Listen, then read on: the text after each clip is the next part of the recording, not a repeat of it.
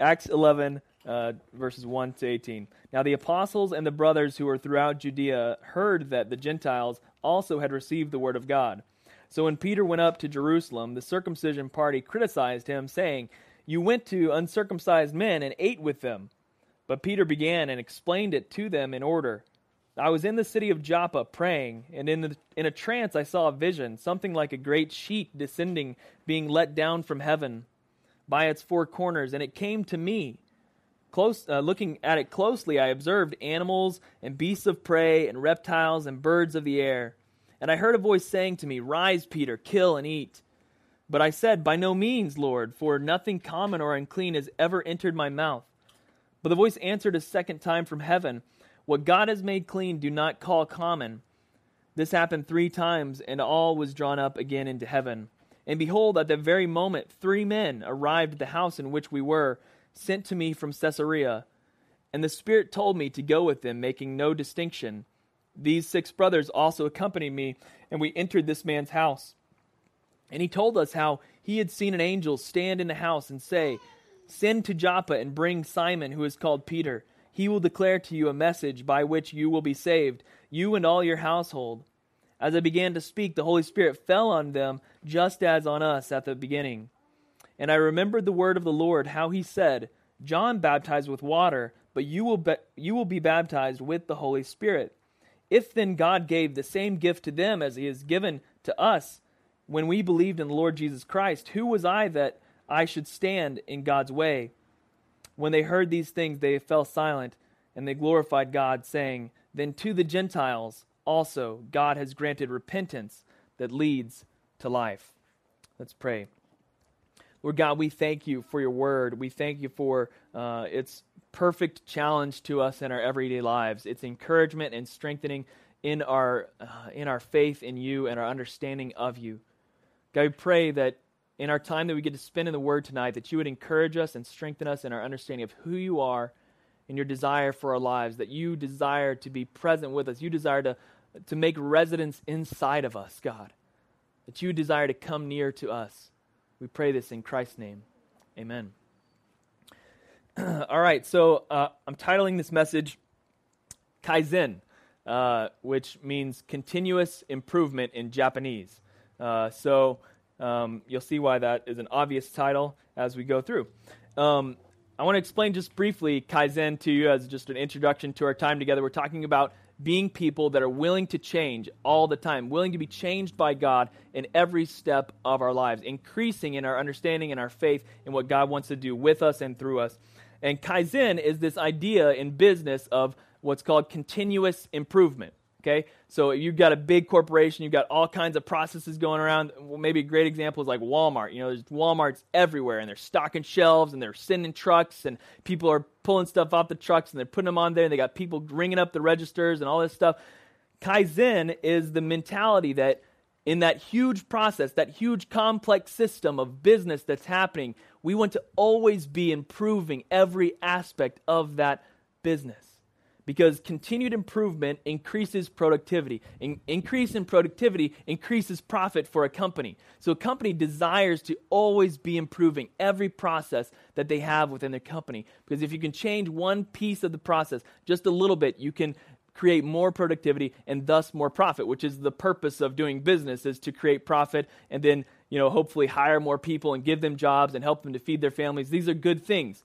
So, uh, Kaizen is this idea that in order to continue to succeed, you must never settle.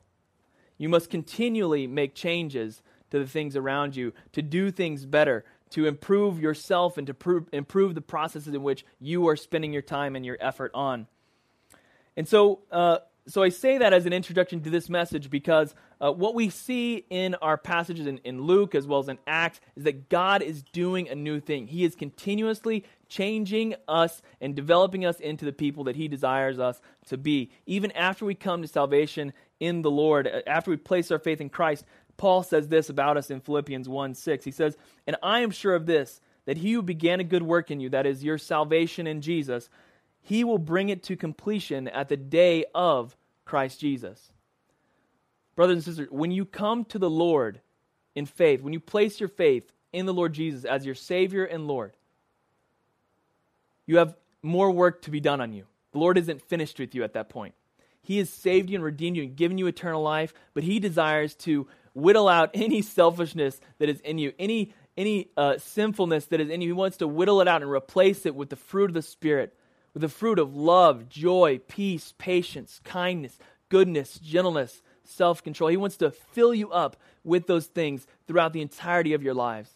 And if you've been a Christian long, you know that this idea is called sanctification. It's the process by which you are growing closer to God in every moment of your life. I was thinking about this today, and I thought about it as this sanctification, this continuous improvement, is the simultaneous increase in our understanding of our own sinfulness and the greatness of God's grace. See, I find that as I grow as a Christian, as every year that passes, I realize more and more that I am a sinner, that I am like I'm the worst of sinners. You know, just like Paul declared in his in his epistles, he said, "I am the chief of sinners." Okay, this is coming from a man who has been imprisoned for his faith in Christ Jesus, who has gone to the extent that anyone could possibly go to, and he is saying, "I am the chief of sinners." It tells me that growing in our understanding of what God has done for us means that we realize that the gravity of our mistakes in our past.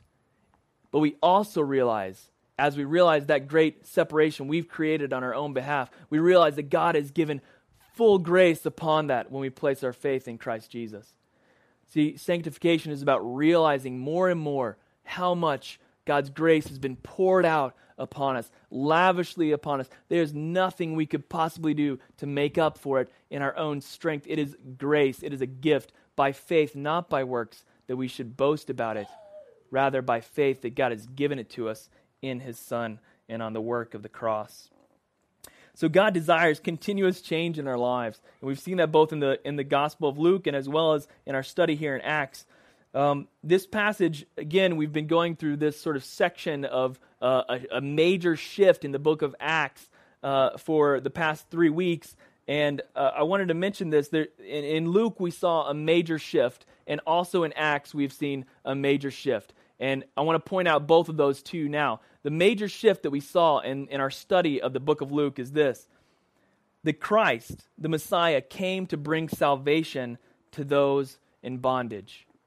As we study the book of Luke, you might remember a little bit about it, but one of the key themes we saw is that people that confronted Jesus or Jesus, Jesus ran into thought that when he was saying he was the Messiah, that he was going to issue uh, uh, some sort of authority, some physical kingdom that he was going to establish to overthrow the power of Rome. Okay? So those that saw that he was doing these great works and thought that he, he might in fact be the Son of God, that he might in fact be the Messiah, thought that he was going to free them from physical bondage, uh, you know, political bondage to, uh, to Rome.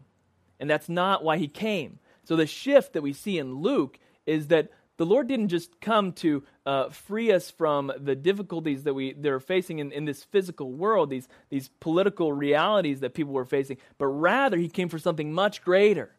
He came to release the captives from spiritual bondage. He came to uh, not, not release us from a political oppressor, but rather release us from an evil oppressor, to release us from the, the hold of the, of the evil one, and rather to take us from that hold, that, that bondage, and place us into the presence of the living God, to give us a way that we can be in fellowship with God the Father. And we, we learned clearly that there is no other way that we can access the fellowship with God the Father except through Jesus. So the major shift we saw in Luke was that Jesus came to free us from spiritual bondage, to bring salvation to us who are in bondage. The major shift that, that the church is being faced with in the book of Acts is, uh, is just as important. It's this that salvation from Jesus was not only intended for the Jews, but for the nations. God's desire in Christ was not just to redeem his people, the nation of Israel, the, the chosen nation of Israel, but rather that out of Israel one would come whose name is Jesus who would bring forth the nations into the very presence of God. See, we've seen this theme throughout the book of Acts that those who were once excluded in some way from God's presence are now being brought directly into his presence. They are now experiencing his presence. I love that, uh, that song we were singing um, from Holy Spirit, right? Let us experience the glory of your goodness. Let us become aware of your presence. That's what God has done for not just not just the Jews who once worshipped at a temple, but now for the Gentiles, all that in Christ, now the Holy Spirit lives inside of me and I can experience his presence as we worship and as we share the gifts that God has given us with one another. His presence is now with us. And so throughout Acts, we've seen that theme that those who once were somehow excluded have now been drawn into the very presence of God by the power of Christ and the work of the Holy Spirit. We saw that in Acts chapter 8 in two ways. Two groups that had been separated in some way from worshiping God in, in, in the way that they previously understood it have now been given access to God the Father. We saw with the Ethiopian eunuch. Okay? The Ethiopian eunuch, you might remember, he came from uh, probably, I think it's like 3,000 miles away or something like that. Um, uh, it was essentially like a months long journey for him to come to Jerusalem and to worship at the temple, okay? And he desired to do that. He was a diaspora Jew. He'd been spread out to Ethiopia. He'd become uh, a prominent individual in Ethiopia, serving the queen uh, in, in, his tre- in her treasury there. And, uh, and he, as a eunuch, was limited in his ability to worship God at the temple. Even though he came from miles and miles away, he could not fully participate in worship at the temple because he was a eunuch. And so he was unclean in a particular way, and so Therefore, he could not participate in the full manner that most Jews were able to participate in. But he came anyway from miles away, a months long journey to come and, and be at the temple and to worship God in his presence. And then he goes home thinking his experience is over and he meets Philip. Philip shares the gospel with him baptizes and the Holy Spirit comes on this man's life, and now he is in the very presence of God, worshiping him with his life. He no longer has to go to a temple. He no, no longer is, is set aside as one that doesn't have full access to the presence of God. Rather, the very presence of God now lives inside of him, and he can worship him fully, no limitation. God has brought those who were once excluded into God's presence, into his presence. See the same thing in the Samaritans in, the, in chapter 8 we talked about how the Jews looked down upon the Samaritans as a half race. They had, uh, they had interbred with other nations, and so they were looked down upon for that. They, they actually uh, also ended up setting up new places uh, to worship on their own away from Jerusalem. They, they disregarded the temple and decided to worship on, on, on the mountain. Because they didn't worship at the temple, they were separate. But Philip, after he witnessed to the Ethiopian, is taken away and ends up uh, ministering to the Samaritans, and the Samaritans receive the Lord. The Samaritans come to know Jesus as their Savior, and the Holy Spirit falls on them. The very presence of God fills these people's lives. And we see it's a big deal because the, the apostles send a delegation to, uh, to verify that the Word of God had gone forth to the Samaritans. We see another, uh, this is another group that was once far off, was once excluded in some way from full participation in worship of the one true God, has now been brought near and can enter the very presence of God through the Holy Spirit. This is a major theme in Acts. Salvation from Jesus was not just for the Jews, but also for the nations. And that, that's exactly what we see in this passage. Over the past three weeks, we've seen this story, right, of Peter and Cornelius meeting. Peter, this the, the rock of the church, okay? Is told in a vision that now all these purity laws that he once thought were still in effect are no longer in effect. That he can kill and eat these things that were on the sheet, and that now his interaction with the Gentiles is okay. We see that he goes forth to these uh, to the Gentiles who they had once looked down upon as dogs. Okay, they they they literally considered the Gentiles dogs. And now the word of God is going to the Gentiles. All right, so so that brings us to our passage. Again, we're seeing the, the conclusion of this shift. And for the rest of Acts, we're going to see Paul going forth into the Gentiles and spreading the, the good news to the Gentiles all around the Mediterranean. Right now, it's only gone uh, you know, maybe a, a, few hundred miles in, in either direction of Jerusalem. And, and soon, as Paul takes the message, it's going to go all over the Mediterranean to the ends of their understanding of what is the earth at that time. And it doesn't stop. We've seen it grow for 2,000 years, and it's, it's now inside of us here. So first, let's, let's look. Verses 1 to 3, we see this, that, that the Jerusalem church realizes that the word of God has gone forth to the Gentiles. And so they, when Peter comes back, they say, You went to these uncircumcised men and you ate with them. Okay, this is subjecting himself to uncleanliness under the law. But Peter has realized that that is totally not in effect anymore, that he can fellowship with these individuals because of what God has done. Okay? So, so the apostles that were in Judea, when Peter comes back, they're saying, Hey, uh, we heard about the fact that you fellowshiped with these individuals. Like, what is the deal? They're very concerned about this because this has major implications for how they understand approaching God's presence. Okay? And Peter explains to them exactly what we've studied over the past couple weeks that the Lord showed him, gave him experience to see that his vision, that God's vision, was not just for the Jews, not just for the customs of the Jews, but rather for the nations. Okay? So we see that in verse uh, verses 4 to, uh, 4 to 15 that, that Peter explains his experience to them. Starting in verse 5, he, he says, and this is, you know, again, a review of what, what we've studied over the past couple weeks, but the reason it's a review is because Luke wants to hammer this point home that there is no greater important message that I want to share with you. There's a really important message I want to share with you, and that is that the gospel is going forth to all nations. It's not just limited to the Israelites anymore. So he says, I was in the city of Joppa praying, and in a trance I saw a vision, something like a sheet descending, being let down from heaven by its four corners. It came down to me. Looking closely at it, I observed the animals, the beasts of prey, the reptiles, the birds of the air. And I heard a voice saying, Rise, Peter, kill and eat. But I said, By no means, Lord, for nothing common or unclean has ever entered my mouth. But the voice answered again, a second time, What God has made clean, do not call common.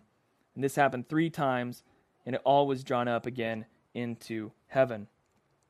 So that was Peter's vision, right? Again, Peter seeing that these, these once ceremonial laws that for thousands of years, okay, thousands of years, his family had obeyed these principles, these ceremonial laws of cleanliness in order to worship God. And now God is doing a new thing in him and is saying, listen, those purity laws that I was, uh, that you followed at one time, they're no longer necessary for you. So your fellowship with Gentiles is okay. That's what this vision is, is saying to him. See, these, these animals that were once unclean to you, which were once common somehow to you, I have made them clean. I have made them whole. Because of Christ, you no longer access, you no longer become holy and righteous because of your uh, obedience to ceremonial laws of cleanliness you become righteous because of Christ's blood poured out on you. So Peter realizes this this vision and the Lord assures him that the people that are going to come to you, you can go with them. Okay? For him to interact with these uh, these Gentiles again would make him unclean in his in his old perspective, but now he understands that when these men come, he can go without making any distinction at all. This has to be an uncomfortable moment for him. I, mean, again, if you think about something that your family has done for as long as you can remember, right? And then God says, you don't have to do that anymore. you know, like watching football on Sunday. Like every Sunday is like, okay, we got to watch football in the afternoon, and that's what we're going to do. This is the routine that we go through. We watch football. And then he said, no, actually, you don't have to watch football anymore. Like, what? Really? I thought we had to watch football every Sunday, right? It's it's like the ritual. It's the American thing. We have to do that. The Lord is saying, no, actually, like you can watch X Games or like you could watch, you know, hockey. Can, there's all sorts of things that you can watch. You know, so uh, that's what he's that's sort of what he's opening up here is that you don't have to you can no longer you no longer have to abide by these these ceremonial rules that you once put your faith in. You now are made pure by the blood of Jesus poured out for you. So Peter uh, we see goes to Cornelius. He continues on explaining in verses 11 and 14 Behold, at that very, very moment, three men came to the house where they were and sent, uh, and sent to me from Caesarea. And the Spirit told me to go with them, making no distinction. These six brothers also accompanied me, and we entered the man's house. Um, just sort of a side note to that six men uh, makes seven with Peter, and both in uh, the Roman world as well as uh, Egyptian culture, that was, you know, you needed seven witnesses to, to prove a case. So if you had seven witnesses about something, then you have really effectively proved your case. And so, so it's important that we see seven men have gone with, uh, gone together to see this event. Uh, they're testifying and witnessing to the fact that this is a shift, a major shift in what God has, uh, is doing. And so he's declaring to them, These six men and myself went uh, with, with the men back to Caesarea. And he told us how he had seen the angel stand in the house and say, Send to Joppa and bring Simon, who is called Peter. He will declare to you a message by which you shall be saved, you and all your household.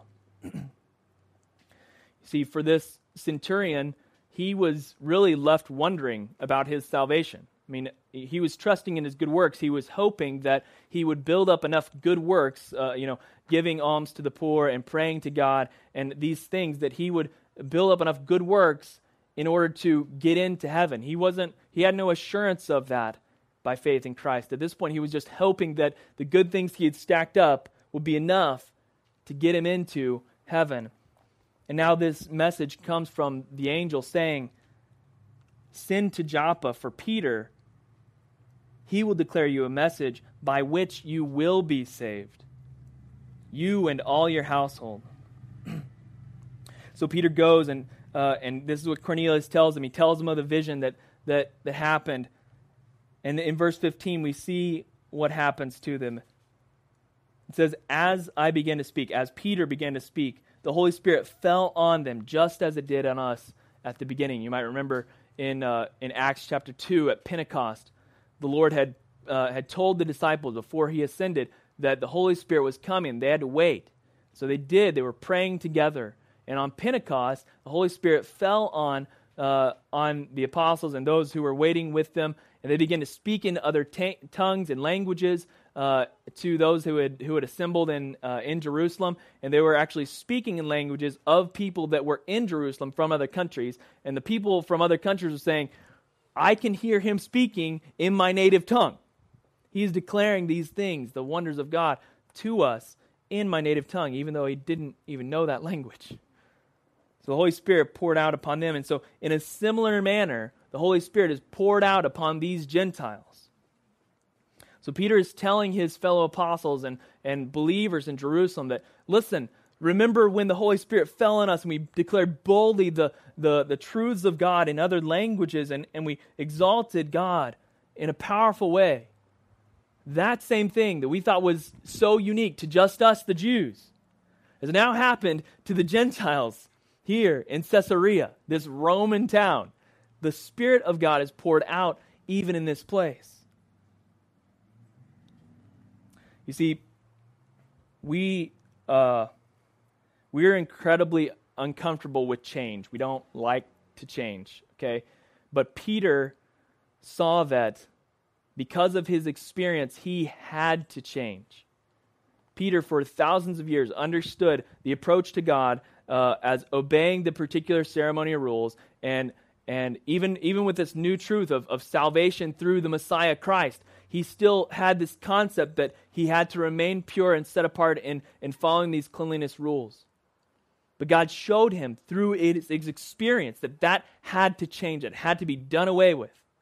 That no longer would he enter the Lord's presence by the blood of bulls and goats, but rather that he would enter the very presence of God because of Christ Jesus and what he had done. And that that, that act that Christ had done for him had also been done for the Gentiles.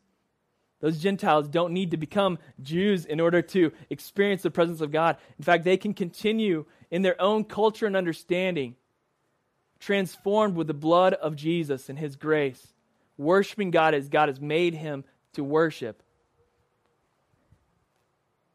I don't know if you know this, but if you go to like another country uh, around the world, they don't necessarily worship like we do.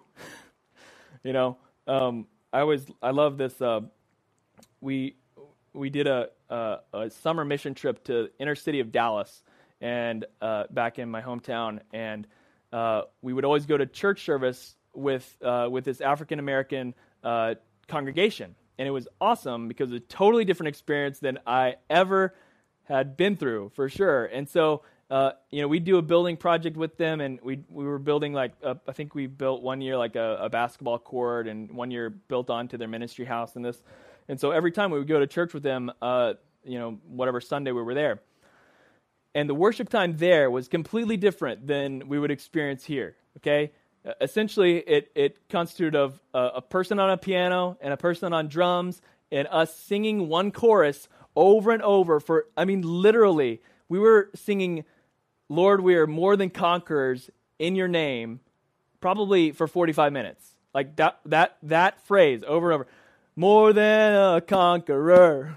More than a conqueror. Over and over for 45 minutes okay? And at the beginning of the 45 minutes, everyone else was just as excited as they were at the end of the 45 minutes. And us were like, you know, our uh, little white kids from rural Oklahoma were like, what is going on? like, what is happening?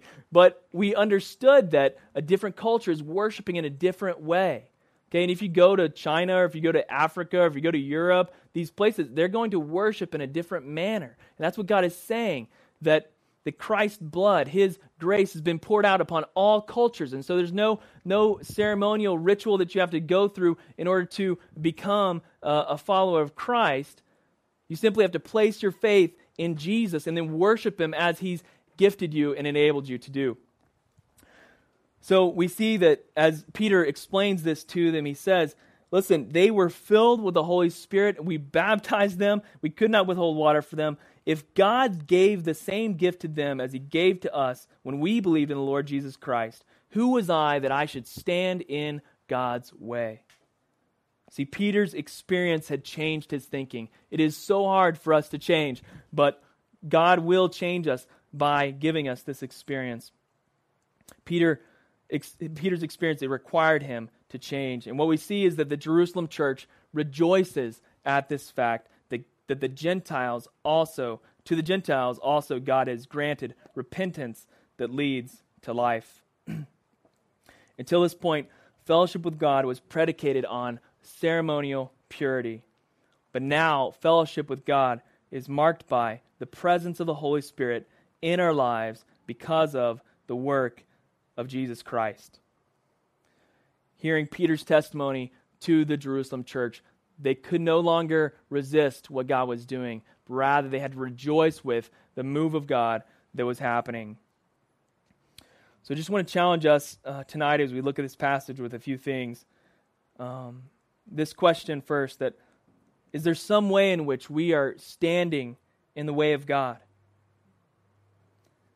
As we look around at, at the problems that face our society, do, are we standing in the way of God by saying that He can't take more ground in, uh, in and around us.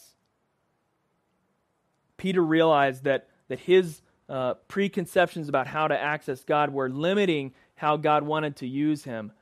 Because of experience, he, he was able to go forth and, and no longer stand in God's way, but rather join with the Father in what he wanted to do with him. This, this question as well came as Are we willing to listen to what the Holy Spirit is prompting us to do.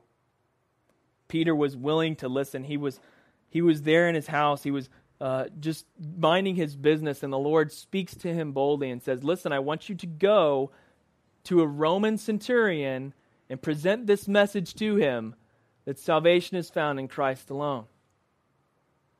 Would Be willing to, to leave your comfortable position and, and go to a place that is controlled by this, this uh, political force that is over your society and, and then declare this message boldly to these individuals.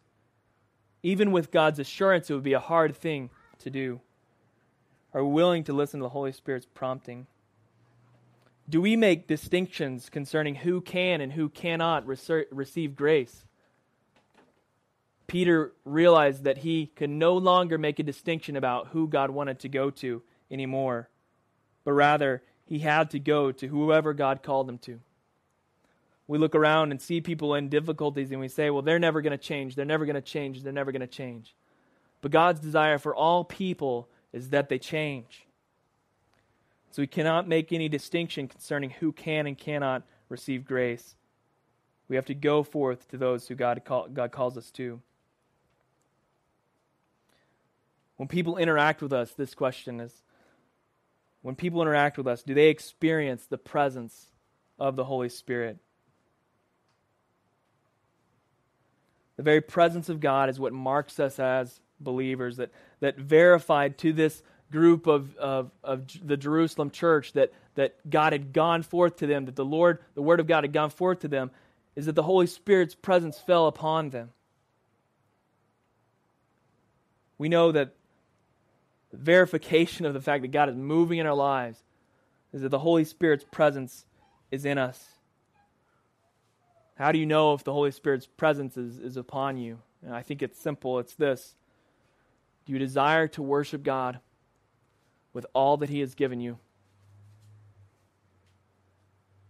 God has given each of us gifts and abilities in which to serve and glorify His name. And those who have the Holy Spirit desire to worship God with all that He has given us. The presence of the Holy Spirit is seen by our desire to use the gifts that God has given us to exalt Christ around us. Let's pray. God, we thank you for your desire that we would change. And God, we yoke ourselves to you and desire the change that you want to do in us. Lord, we pray that we would increase in faith, that we would increase in grace, that we would inf- increase in our trust of you and what you want to do with us. Lord, we pray that you would help us to become more aware of the way in which you're moving in our lives, more aware of the gifts that you've given us. God, you pour out gifts on your children. Each one of us has been gifted in unique ways to serve one another and to serve you, and to serve those who are desperately in need of your love. God, make us aware of your presence in our lives. God, we pray that we would continuously change. Lord, as Second Peter says, that we would continue to increase in these things so that we might not become ineffective and unproductive in the kingdom of God. Lord, we want to continue to increase, that your glory would continually go forth from our lives. pray this would be so. In Christ's name, amen. Amen.